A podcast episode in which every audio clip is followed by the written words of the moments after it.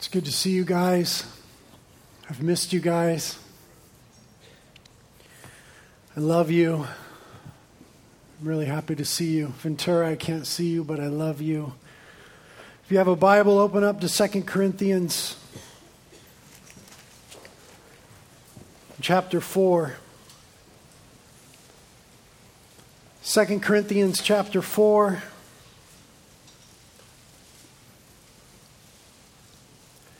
As we're turning there, I'll just pray, Lord.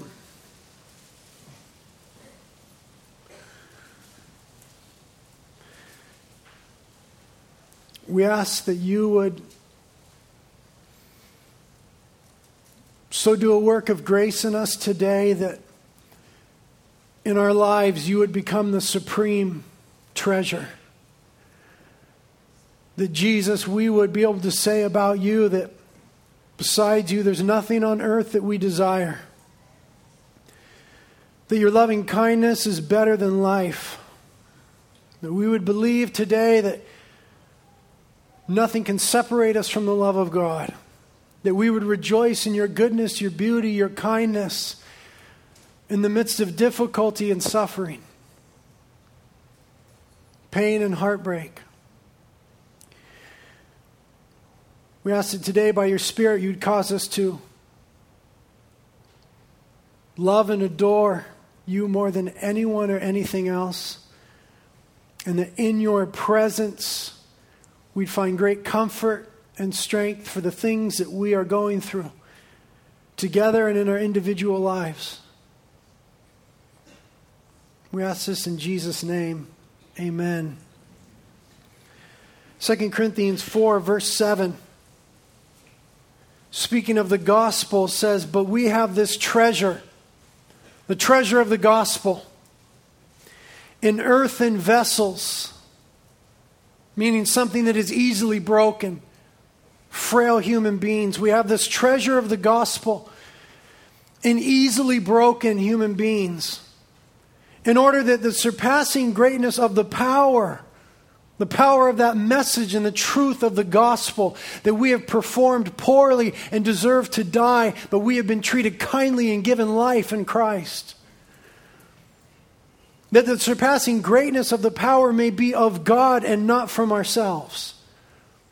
We are afflicted in every way, but not crushed, perplexed, but not despairing, persecuted but not forsaken, struck down, but not destroyed.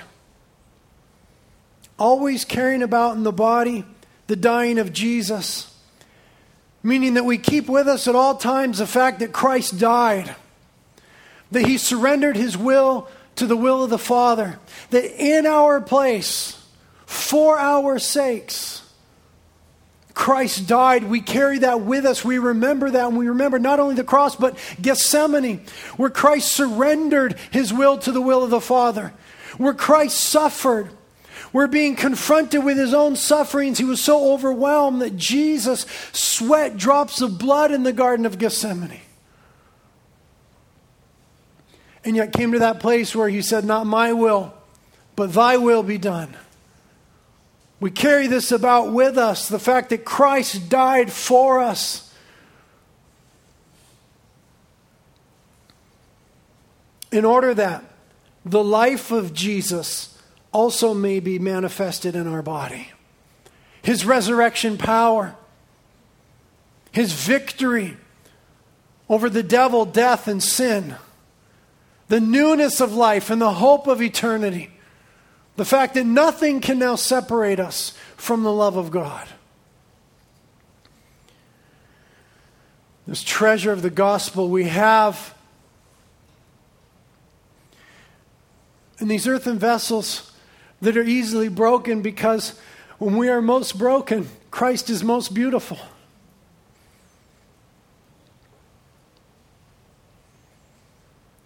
And yet, even if we be broken, struck down, we're not destroyed. And yet I confess to you that my family feels destroyed. I feel destroyed. Just a week ago, I felt overjoyed. We had suffered through eight months of cancer. It seemed as though Daisy had beaten it. We had seen God do so much. We were celebrating. Daisy wanted to go to Hawaii, and so we went to Hawaii for a whole month as a family and did everything that Daisy wanted to do. She wanted to swing from vines. We found vines. She swung from them. She wanted to swim with turtles. We actually swam with turtles. We actually held on to turtles and swam with them.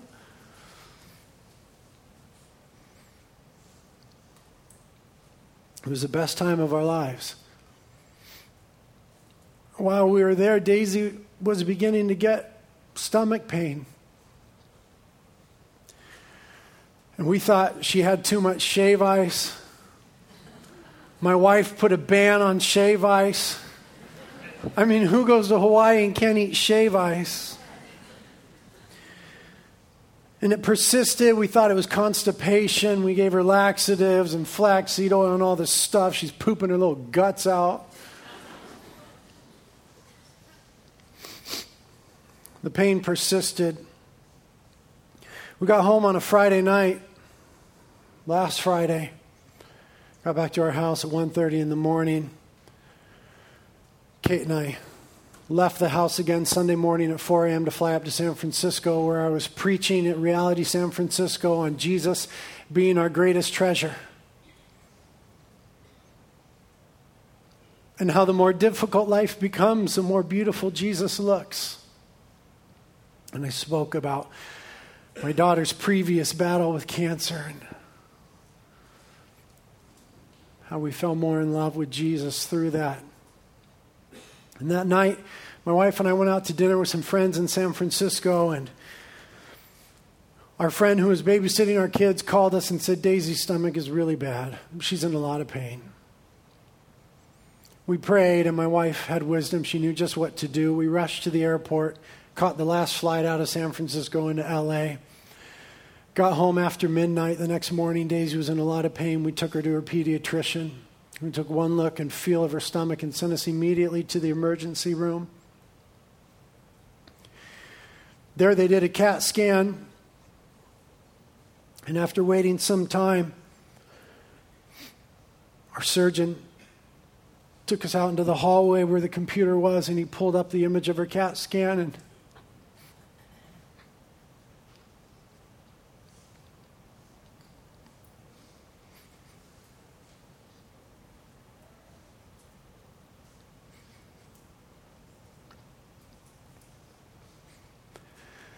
there was a tumor. He looked at us and said, It's back. It's the size of a grapefruit. Her previous tumor she had had since birth.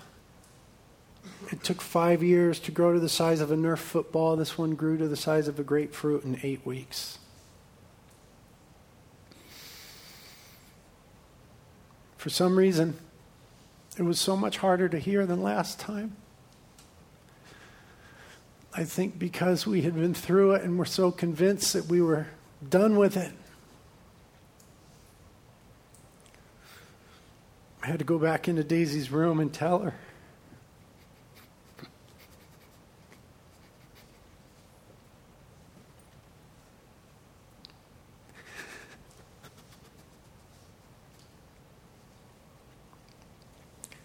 To look into those eyes and to say, Your tumor is back.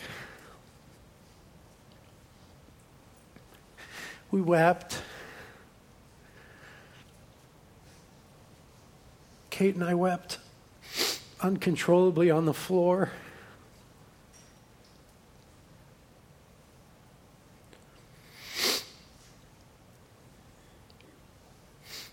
The first pray, prayer that I prayed, I said, Jesus, we still trust you. We still trust you.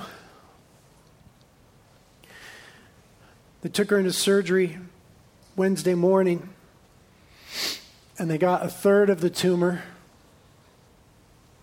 The rest of it, they said, is inoperable. It's connected to her stomach and other major organs and her aorta.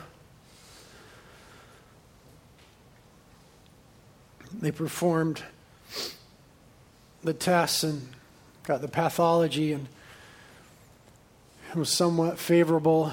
Her tumor has what's called favorable histology, meaning it's responsive to chemotherapy as opposed to being anaplastic, which means it's nastier. Then they told us that the rate of cure for her is 30 to 50 percent. So there's a 50 to 70% chance that she won't make it. Chances are she will not make it.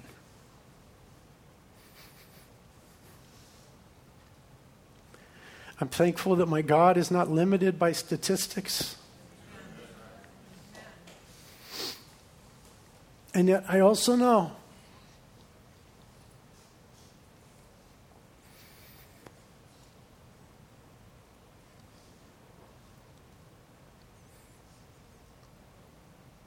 that God allows children to die.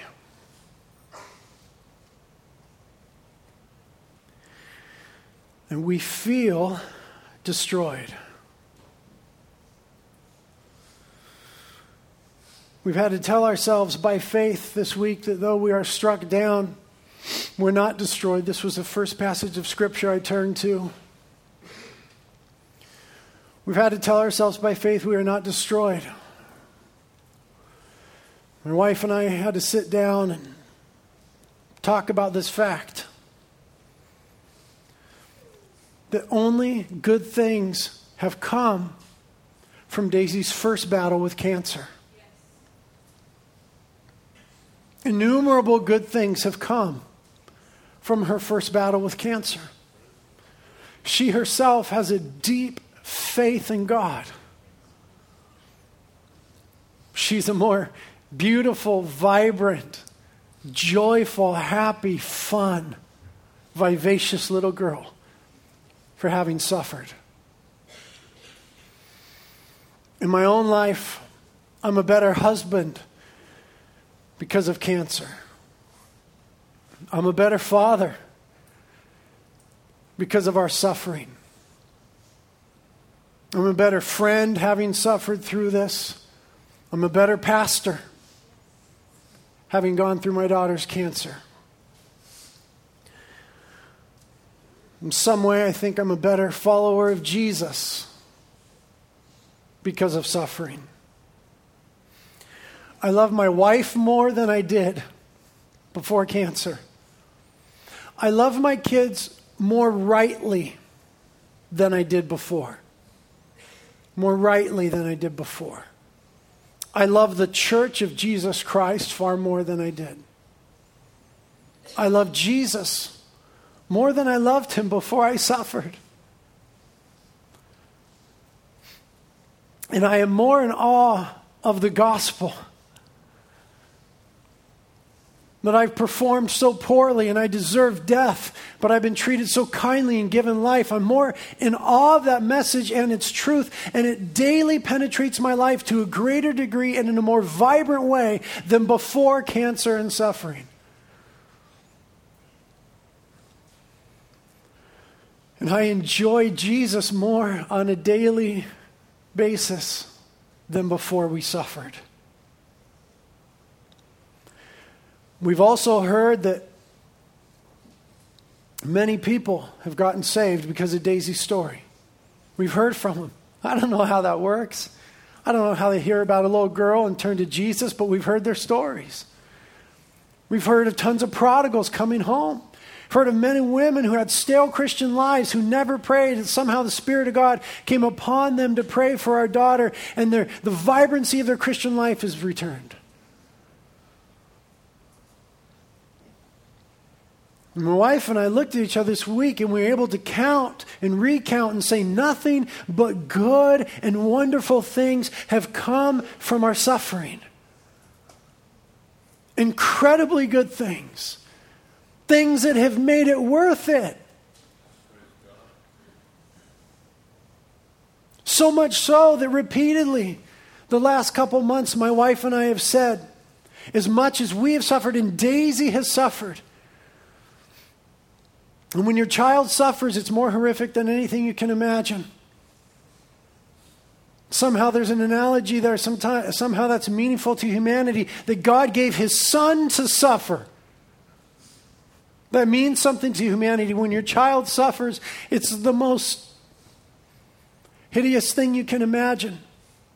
And yet, we've said to each other over and over again that we would do it again because of the fruit and the way we have experienced Jesus and seen him glorified in our pain.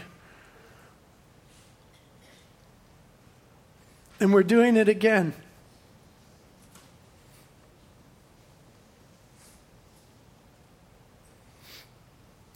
And because God takes our suffering and our pain and heartbreaking circumstances and brings so much beauty from it, we begin to understand and, and, begin to be able to answer the question of why does God allow his people to suffer? Why, when we come to Jesus, is not all suffering just removed? Why? as his redeemed people, do we have to go through things like childhood cancer? And the answer is that in these things we are made better people, and Christ is made more beautiful.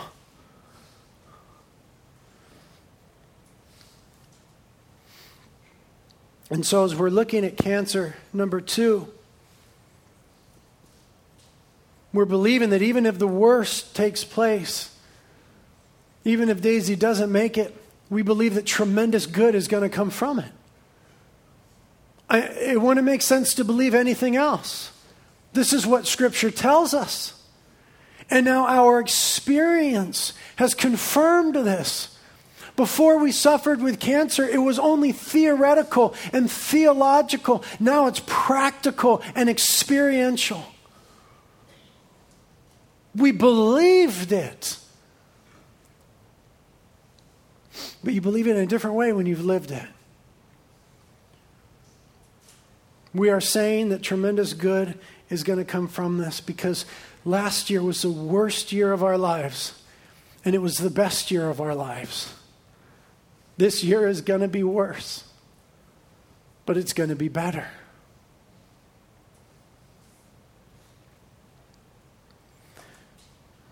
And yet the pain is unbearable and it feels like we are destroyed. But we're not. I was reading My Utmost for His Highest two days ago by Oswald Chambers, a yearly devotional. And part of that day's reading, he said, At times, God will appear like an unkind friend, but He is not. He will appear like an unnatural father. But he is not.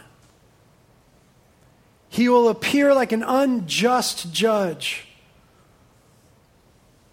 But he is not.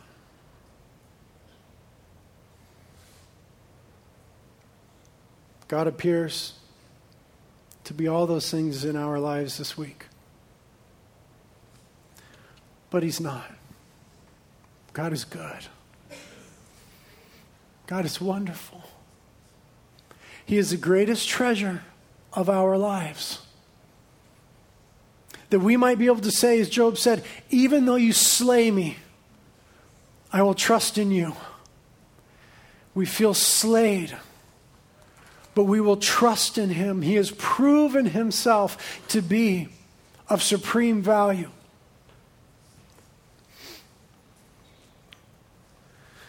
I mentioned before that I feel that I'm a better husband, having suffered, and I know that Kate is a better wife.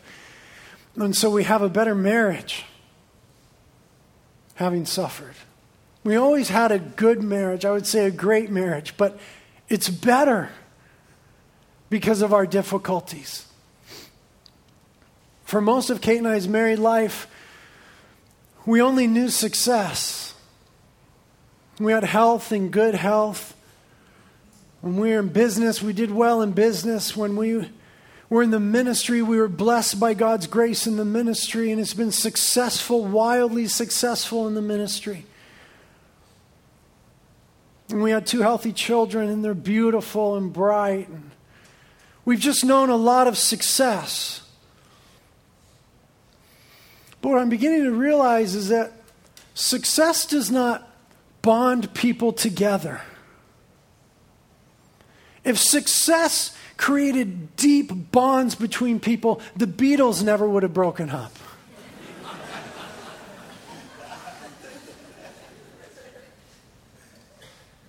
What brings a deep and beautiful bond is adversity.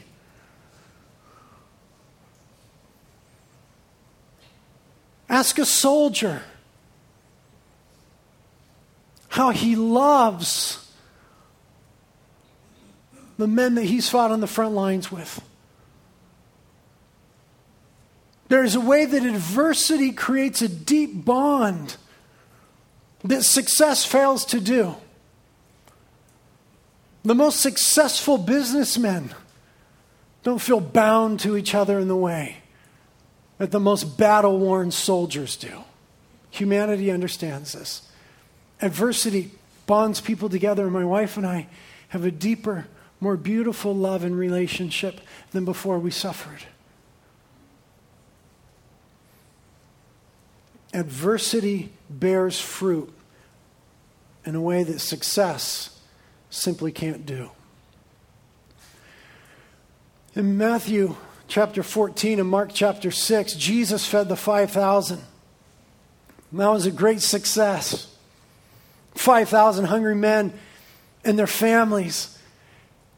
And they only had a few loaves and a few fish. And Jesus multiplies miraculously the loaves and the fish and he feeds the multitudes. It was this great and enormous success. And immediately after that, he tells his disciples to get in the boat and go to the other side. Literally in the Greek, he forces, he compels them, a military type command to get in the boat and go to the other side. He refuses to go with them. He stays on shore and he sends them out into the lake. And when they go there, this giant storm comes. And they're in the sea, despairing of their lives until the early morning hours, all night long. Literally in the Greek, the boat was under the waves. These are experienced fishermen. They're despairing of their lives, they're sinking. The storm is no coincidence. It's not as though Jesus is standing on the beach going, Oh no, I didn't know that would happen. This was a God storm. This was a God ordained storm.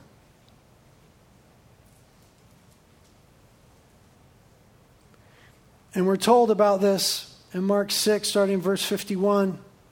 It says, And when Jesus got into the boat with them and the wind stopped, they were astonished. I want you to hear verse 52. For they had not gained any insight from the incident of the loaves, but their heart was hardened. They had not gained any insight into the person of Jesus from the incident of the loaves, from the miraculous, from the successful. Rather, their hearts were hardened in some strange way. They didn't gain a deeper appreciation, insight, understanding, love, adoration, exaltation of Jesus in the moment of success and miraculous display. God, in His kindness, understood that only a period of time in the storm would give them the insight where they could see Jesus more clearly. And so it says in Matthew 14 that when Jesus got in the boat and the wind stopped, that they worshiped him. They had never worshiped him before. They'd seen him raise the dead, open the eyes of the blind, cause the lame to walk. None of these things had ever moved the disciples to worship. It wasn't until they had been through the storm that they gained insight, saw Jesus more clearly in such a way that it moved them to worship. I want you to notice that Jesus got in the boat, and then they were astonished and worshiped. The salient point is not merely that the wind and the waves stopped, but it was the presence of the person of Christ in their pain.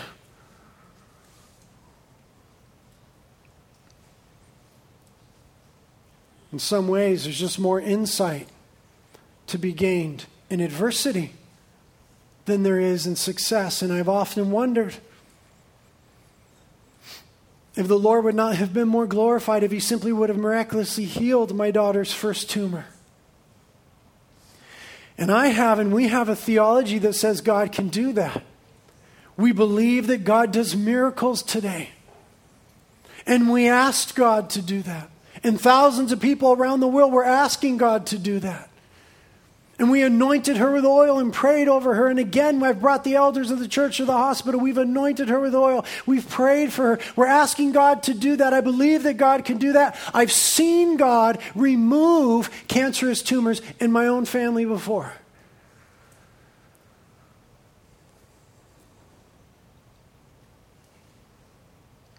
But having gone through it, my personal testimony is that I've seen God get more glory and be loved more by us in suffering than in a miracle.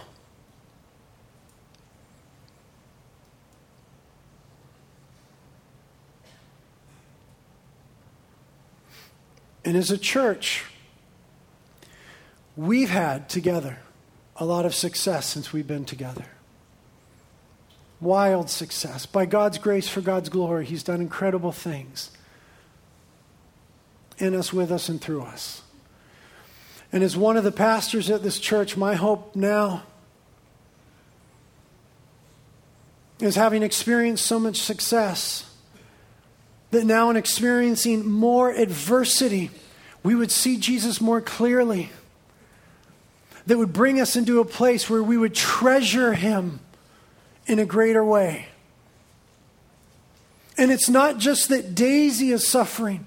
I'm not the only parent in the church with a sick child. We're not the only family who's dealing with cancer. But perhaps by God's grace, Daisy can serve as a rallying point because she's one person, one of the few people in the church that we all know and that we all love.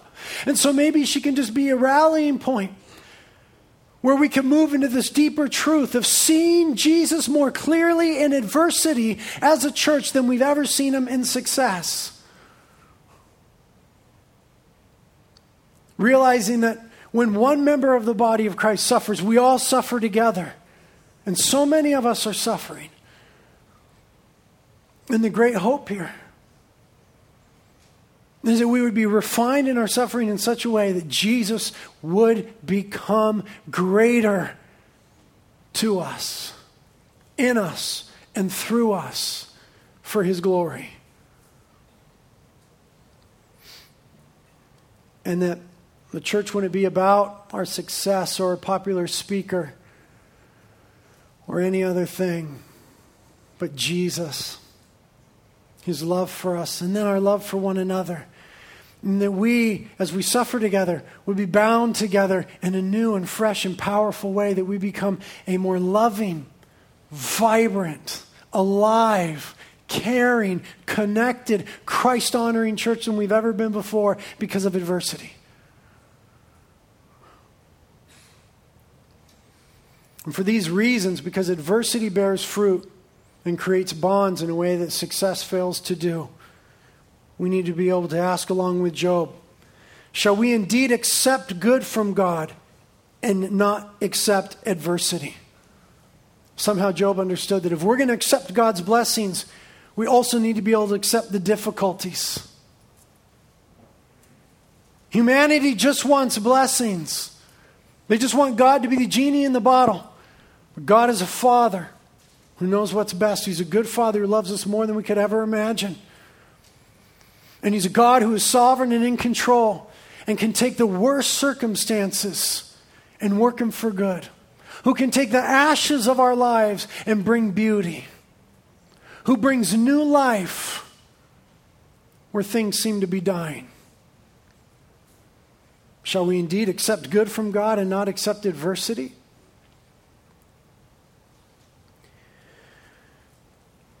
We've also had to remind ourselves this week that what we're going through is not unique. When this happens, you, feel alone. You,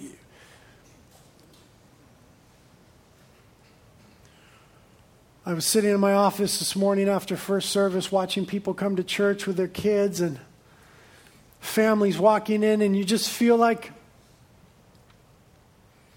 everyone else is okay. Their kids are healthy, their kids are here. Why are we the only ones going through this? But that's never true. That's never true. New Testament reminds us in 1 Peter 4 Beloved, do not be surprised at the fiery ordeal among you, which comes upon you for your testing. Don't be surprised, as though some strange thing were happening to you. But to the degree that you share the sufferings of Christ, keep on rejoicing. Even when we suffer as Christ suffered, we should be rejoicing because of who Christ is and what he's done and what he will do. So that also at the revelation of his glory, when he comes to set right every wrong, you may rejoice with exaltation, super rejoicing. We rejoice in our suffering. And when Christ comes to set right every wrong, we will rejoice even more. But we ought not to think it strange or unique when we go through difficulties. It's common to the human experience, even God's people. My wife and I have had to look at each other this week and say, Kids die every day. Parents lose children every day. And though we feel struck down and crushed and destroyed, we are not. And how selfish and wrong would it be to think that when my daughter is dying, that all of a sudden God isn't good? when thousands of children are dying every single day? Was I to say God was good when their child was dying?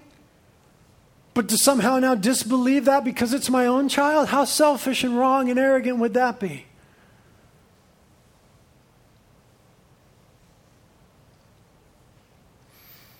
When we suffer in this lifetime, we need to keep a few things in perspective. Number one, Romans 8:28.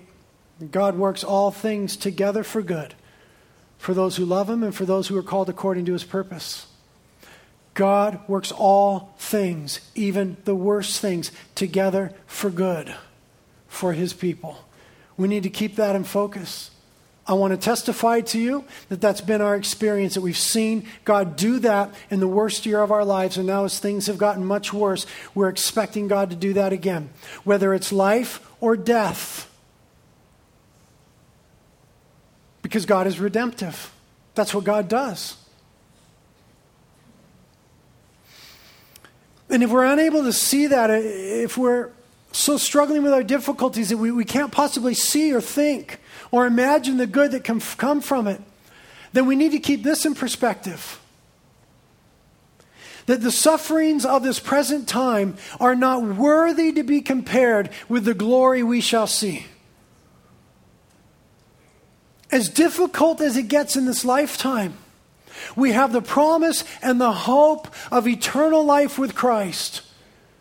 And the worst horrors that we can imagine in this life are not even worthy to be compared with how wonderful it will be to be with Christ not worthy to be compared.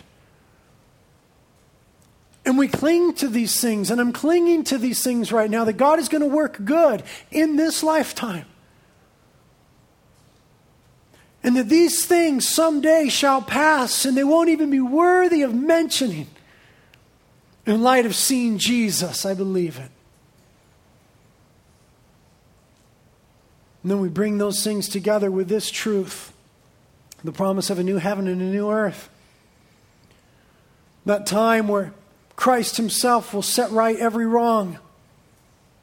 And He'll be with us in the boat of pain in the storm. As it says in Revelation 21, and I heard a loud voice from the throne saying, Behold, the tabernacle of God is among men, and he will dwell among them, and they shall be his people, and God himself will be among them. And he will wipe away every tear from their eyes, and there will no longer be any death. There will no longer be any mourning or crying or pain, for the first things have passed away. That day is coming. You see, the, God has never promised us that we won't suffer in this lifetime. In fact, He's made it explicit in the Word of God that we will suffer in this lifetime. But there is coming a day in the renewal of all things in the fullness of Christ's presence, where because of his person, because of his presence, there will be no more tears. He himself will wipe them away. No more crying, mourning, pain, no more cancer, no more death. There is coming that day. And this week, that day has felt to me the way that Christmas used to feel when you were a kid. You remember the anticipation of Christmas when you were a child? It, was so wonderful to look forward to Christmas. Because when you're a kid, there's so many things that you want. Your list is just limitless of the things that you want. You know, when you get older and you get some money and you buy it for yourself all throughout the year, and there's nothing really you need at Christmas time, and so it loses that excitement. But when you're a kid, that anticipation of Christmas because of what you're going to gain, and it's so fun to look forward to it and move toward it and rejoice in it. And this day, when Christ will set right every wrong and wipe away every tear, is feeling to me like Christmas for a little kid. I'm so excited for it. It brings me such joy. No little kid is sad that Christmas is coming. They're excited that Christmas is coming. I have joy in the pain because I will gain in a new way the present of Jesus Himself. It's not the healing of my daughter that I treasure. It's not merely the freedom of sick from sickness or pain or mourning or death. It's the person of Jesus Himself that makes Christmas Christmas and the new heaven and the new earth brand new. And then holding on to these things when we all suffer in life will allow us to be the kind of person that Job was. In Job chapter 1, he got horrible news after horrible news after horrible news. His entire family, all of his kids were wiped out. All of his belongings, all of his wealth, it was all wiped out in a day. And it says, Then Job arose and tore his robe and shaved his head and fell on the ground. That's how they mourned then. But look what he did. And worshiped. That's the man that I want to be. I want to be the kind of man that the more I lose, the more I worship God. Because the more I lose in this world, the more of a treasure he becomes to me in this moment. And Job said, Naked I came from my mother's womb, and naked I shall return there. The Lord gave, and the Lord has taken away. Blessed be the name of the Lord. And my daily prayer is verse 22. Through all this, Job did not sin, nor did he blame God.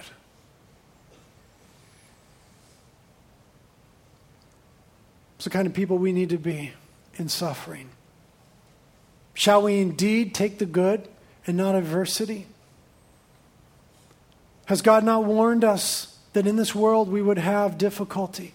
But take heart, he has overcome the world, and there is coming a new day. And I want to tell you, church, that Jesus is more present in our brokenness. The gospel is more real and on greater display when we are broken than at any other time. And should God miraculously heal my daughter, glory be to God. And should we suffer? And should she go to be with Him, glory be to God. Because I've learned in suffering that God Himself is the greatest treasure. And I need to tell you that my six year old daughter has learned the same thing in her suffering. The night before last, unprompted by me, Daisy Love said this quote, People are only one times important, and God is like a thousand, million, billion googolplex important. I don't know how she even knows what a googolplex is. I don't know what a googolplex is. But somehow, this six year old, having suffered, knows more than most Christians ever realize. That people are one times important, but God is a thousand million billion googolplex times important. And He loves us, and He loves you, and He hears our prayers, and He cares more than we could ever imagine. And we trust Him enough to go through Gethsemane and sweat blood and say, Nevertheless, Thy will be done in life and in death for your glory. My pastor, Pastor G, is going to come lead us in prayer.